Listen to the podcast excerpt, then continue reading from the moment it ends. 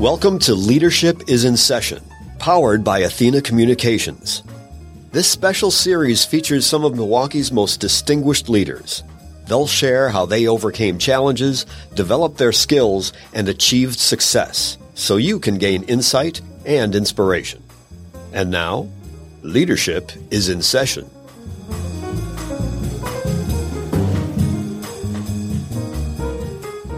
Welcome, everybody. We are back in the studio today for another episode of the Athena Communications Masterclass Leadership is in Session. And today we are joined with our friend and colleague, Teig Whaley Smith of the Community Development Alliance. Teig, welcome. Thank you so much for having me. We are thrilled to have you here today to talk to us about your role in your goal of advancing racial equity through homeownership. So as I mentioned, you are with the Community Development Alliance or CDA, for which you are the Chief Alliance Executive. And your stated goal is advancing racial equity by providing a quality, affordable home for every Milwaukeean. Talk to us about the CDA and this work. When I think about leadership, there was a conference that I was at where I heard this wonderful story, and it was a story of an organizer doing labor work in South America, which you could imagine is very tough to do mm. in an area ripe with conflict, having to deal with multiple parties in different sectors. And someone was interviewing this organizer and asked the question, How do you do it? And the response was, that there are two different types of leaders. There are leaders that think everything is a chess match and everything is in black and white. And in order to win, you have to take something from your opponent and make it yours, which is the way the game of chess is played.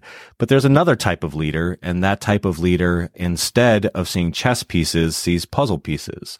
And everybody that you're working with is a different puzzle piece mm. and has a different piece of the puzzle that's a different color, shape, and size and your role as a leader is to try to bring everybody together and complete a puzzle. And so the work that we do at CDA is we're trying to solve a puzzle. And the puzzle we're trying to solve is that in order to achieve racial equity in Milwaukee, we need systems to support 32,000 new black and Latino homeowners. And that's not going to happen overnight. These problems are centuries in the making.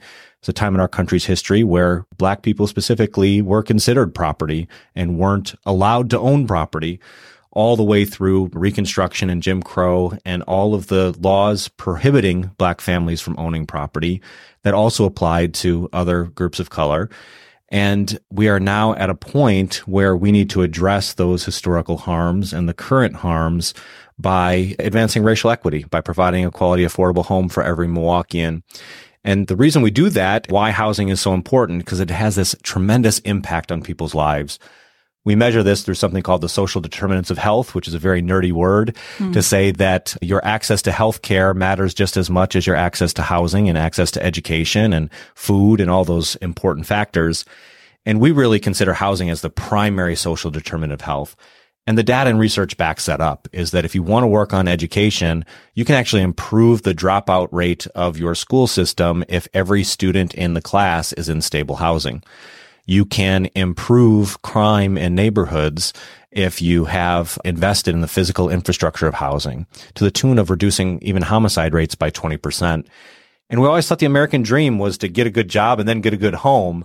But research suggests that the path also goes the other direction, that you need to be in a stable home in order to take advantage of job opportunities. And ultimately, we measure this by impact on health. And people in stable housing have nearly a 20% better health outcomes. So that's the why around housing and why we focus on housing. And then how we do it is we put that puzzle together. We bring in the banks, we bring in philanthropy, we bring in residents, we bring in public officials, and we do planning together to create new systems to address these historical harms.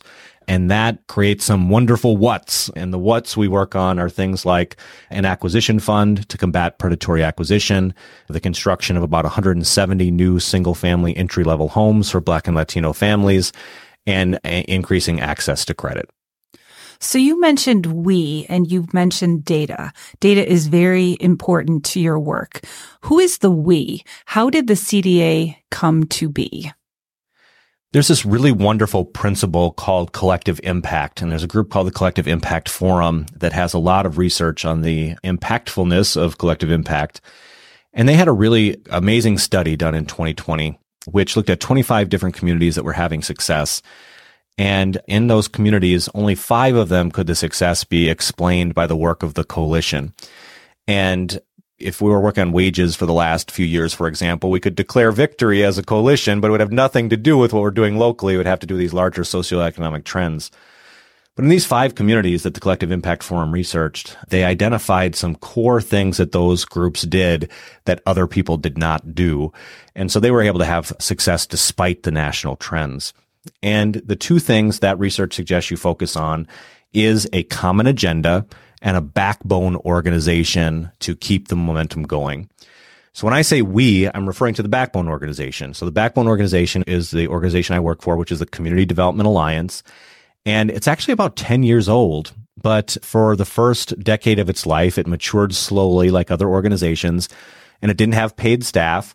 And so it was focused on communication with one another to try to find synergies. But it wasn't until they put a stake in the ground to say, we need a common agenda and we need a common agenda around housing. And that started to expand who the we was.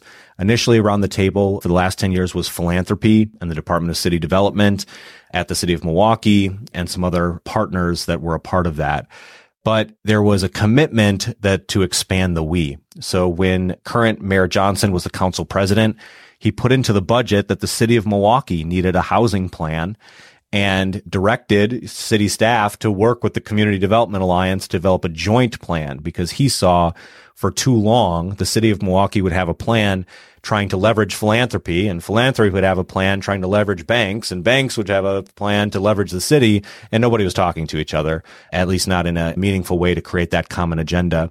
And then the county stepped in as well. And so through a year long planning process, at the end of the day, the city council adopted the same plan as the county board of supervisors, the same plan as the board of directors of the Zilber Family Foundation and the Greater Milwaukee Foundation, the same plan that was adopted by Habitat and for Housing and several others. And so we have a core alliance of about 20, 25 organizations from the public sector, private sector, implementers, resident groups, all working together on that same common agenda.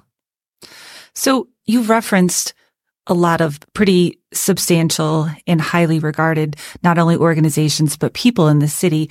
But you yourself have had a pretty multifaceted career and you've worked in a lot of different capacities. How did you find your way to lead the CDA?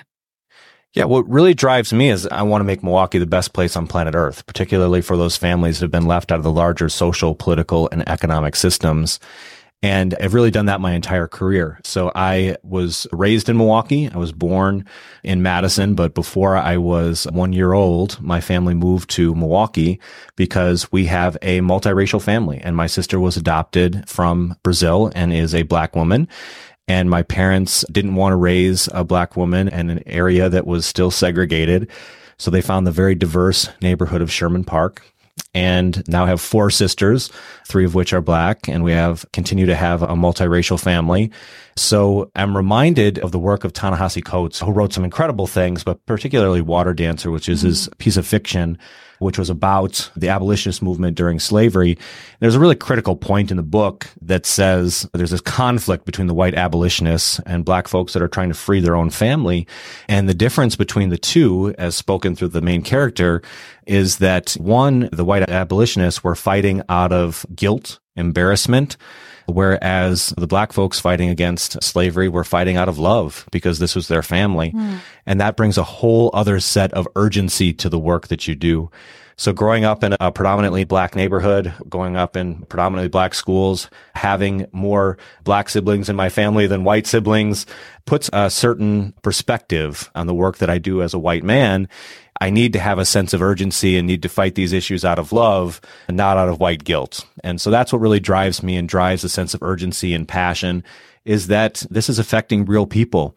And every day that somebody's paying $1,200 a month in rent to help support an outside landlord versus spending $1,000 a month on themselves and building their home equity, that puts that family further into the hole. And so it's that background and that passion that I try to bring to the table to serve our neighborhoods. I know that to be so true of you, leading with love, leading with passion.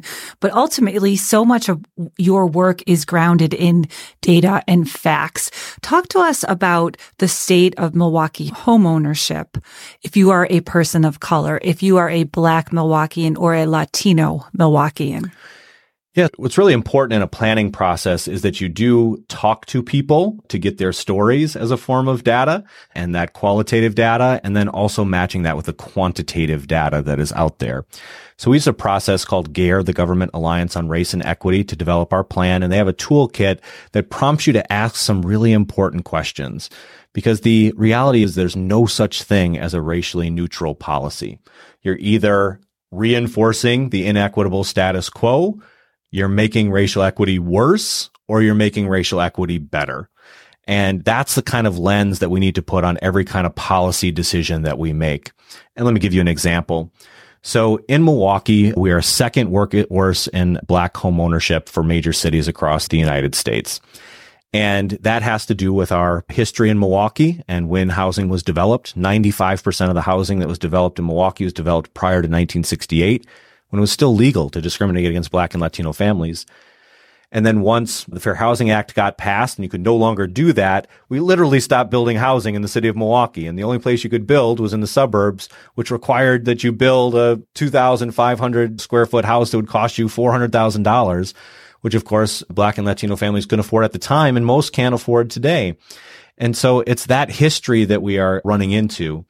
And that history is very different from the history of my family, right? My family built intergenerational wealth by my grandfather, who built a home in Madison, Wisconsin in the 1950s for about $12,000 at a time when the county median income was $6,000. So in our country's history, we figured out how to build entry level housing for single income earning families for two years worth of salary.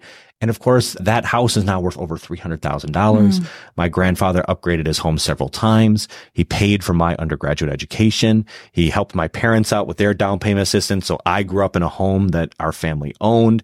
And he did that based off of a system. And that system was the VA loans that were available to him as a veteran. And we know the discriminatory practices of VA loans. I can tell you the story of friends of mine who also had veterans in their family that didn't get those loans, frankly, because they were black. Mm-hmm. And this is the history that we're dealing with and the numbers we are dealing with. So we need systems to support 32,000 new black and Latino homeowners. That's not going to happen overnight. But what data shows you, and this is the example I want to share, is that there's a lot of thought process for people that don't look at data to say, well, let's just focus on higher earning black and Latino families. And if you're trying to hit 32,000 homeowners in the black and Latino community and you focus on families that are making more than 50,000 a year that aren't already homeowners, you will never get to 32,000. Mm. You'll be lucky if you get to 5,000. Wow. And those folks certainly need to be served. But the reality is that the biggest racial equity decision that you can make is the income level that you focus on. And if you focus on families that are making less than $50,000, you will have a positive reduction in racial equity gaps. If you tar- start to focus on families that are making 50, 80, $100,000, most of those families are white. And so you could actually make racial equity gaps worse if you focus on those families. We would have no idea of that if we didn't focus on the data. If we just focused on what people thought, we could have easily developed a strategy that said, let's focus on black and Latino families and making $100,000 a year because they will be more eligible for loans. And that's true. But because of that, there's already a higher home ownership percentage for families that are making 100,000 and they absolutely need to continue to be served and provided education and assistance. And we don't want to leave them out, but that's not the systematic gap. The systematic gap is that because we have forced people into rental situations even if they are making a living wage, they are not going to ever be homeowners because they're paying so much in rent. So that's how influential data can be as it influences strategy. And there are dozens of other examples. The size of homes we build. There was a sense that we should be building 1500 square foot homes because that's what's being built in the suburbs and otherwise. Well, if you actually talked with residents, they just want a stable place to live mm. that they can call their own. And it turns out that the average home in city in Milwaukee is a thousand square feet right? And so if we continue to develop strategies that are building houses that are too big and too expensive, we will never have an impact on racial equity. Speaking of impact, what is your impact so far? Talk to us about the successes CDA has had in collaboration with all of your partners that is truly changing the lives of our Milwaukee neighbors. So the City of Milwaukee Housing Plan, County Housing Plan, the Collective Affordable Housing Plan was passed in late 2021. And that was a really important time because it was also the time of the American Rescue Plan Act or ARPA that people may have heard of. So we had once in a generation resources coming in and it was important we had a plan to be able to do that. And at the same time, there was a recognition from national funders as well to focus on racial equity, realizing the gaps and banks' role in historical gaps as well. So 2022, we spent fundraising and we raised $24 million over a 12 month period to start to implement these efforts. And now in 2023, we're starting to see the fruits of that labor. So one of the big strategies is turning vacant lots into first generation homes because that's what people need is access to entry level homes. They aren't getting built by the market. And we have funding and we've started to break ground on 170 new single family homes to be built in the city of Milwaukee. Several of those are in the King Park or Midtown neighborhood through Habitat for Humanity. Others are in partnership with daycares as a tool to continue to recruit and retain early childhood educators. And so that's been a big victory. For the first time, we are starting to see single family homes be built at scale in the city of Milwaukee. Similar to that, we need to figure out how to build better, smarter, faster, and greener. Uh, in Milwaukee, the building season, if you're lucky, is about eight months. So we That's need right. to move as much of the building process indoors as possible.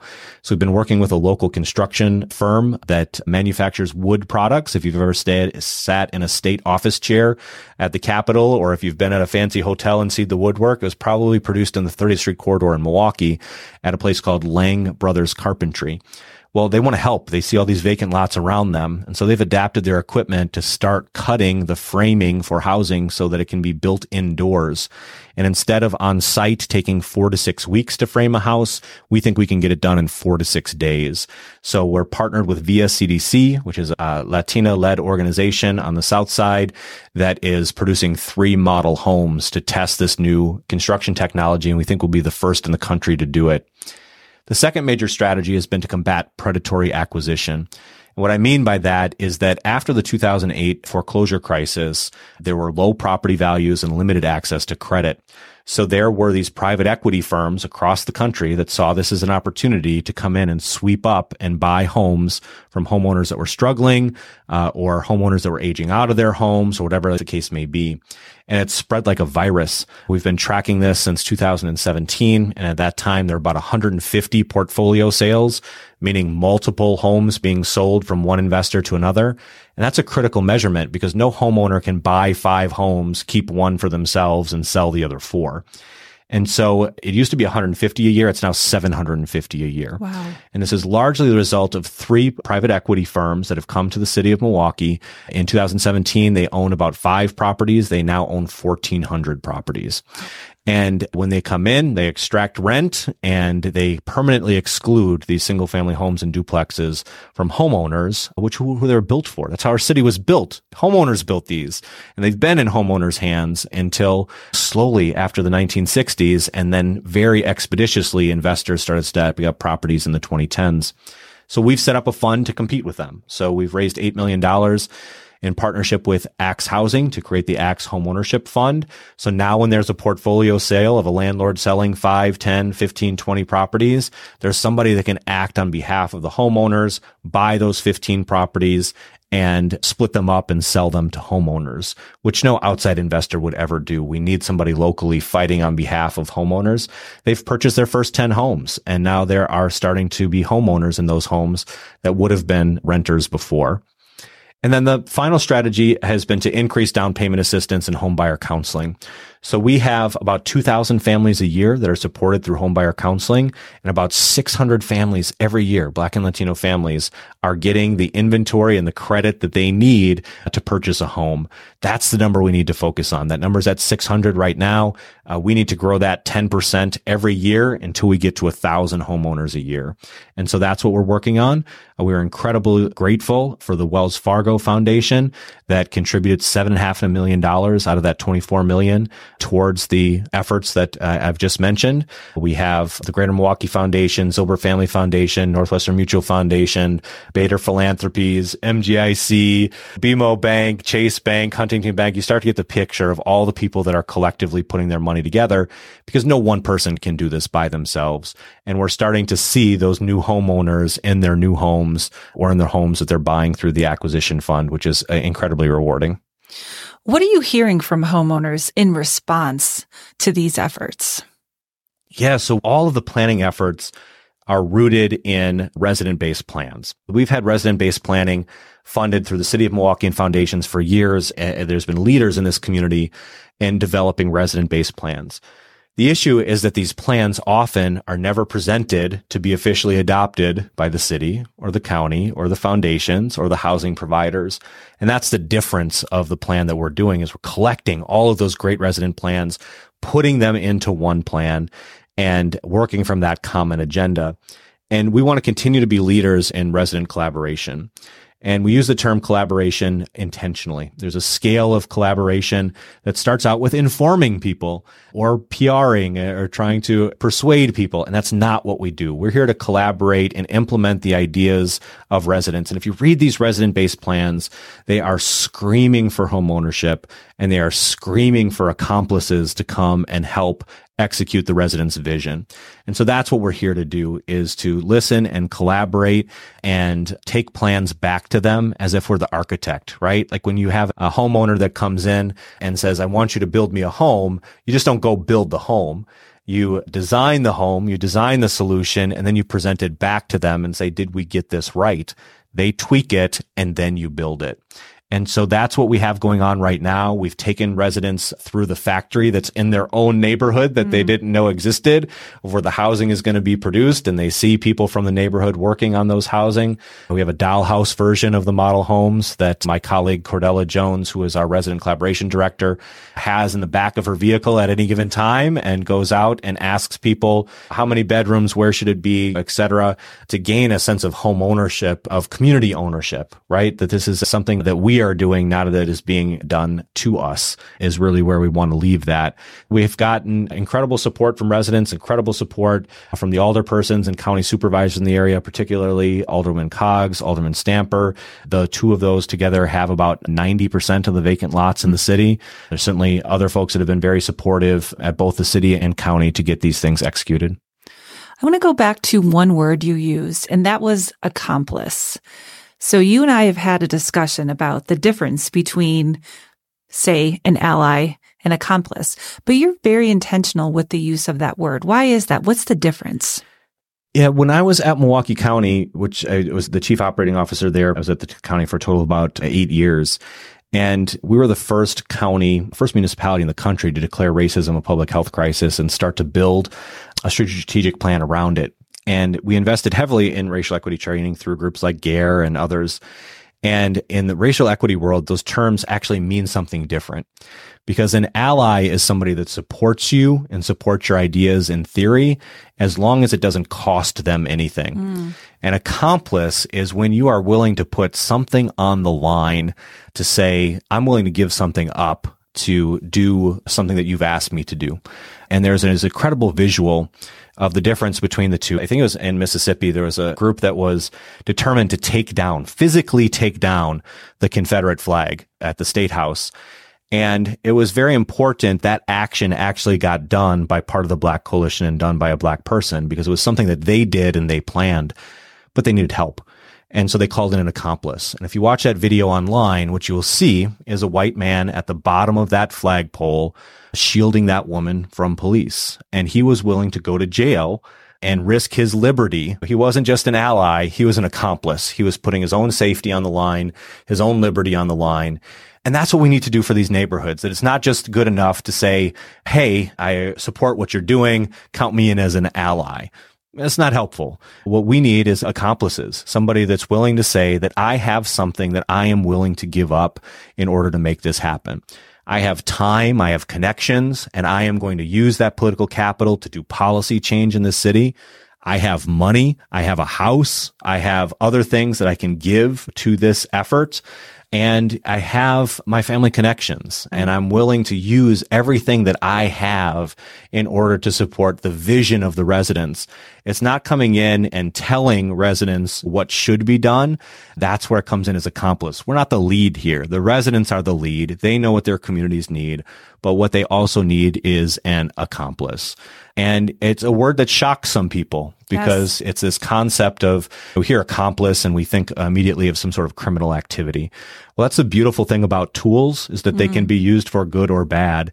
In the words of the incredible John Lewis, we need to get in good trouble and we need to be an accomplice and put something on the line, not just be an ally in words only.